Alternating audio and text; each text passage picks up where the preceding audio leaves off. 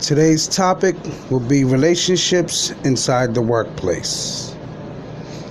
Would you have a relationship at your workplace? Tell us about it.